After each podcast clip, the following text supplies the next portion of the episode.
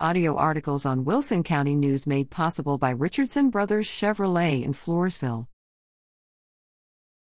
Members sought for Palliative Care Council.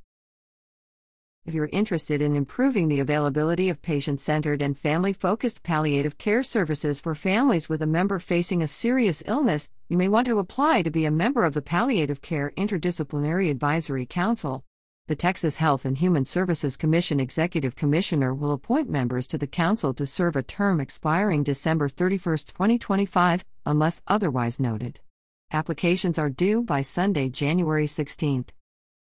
Council members must regularly participate in council meetings and subcommittee meetings, projects, and presentations.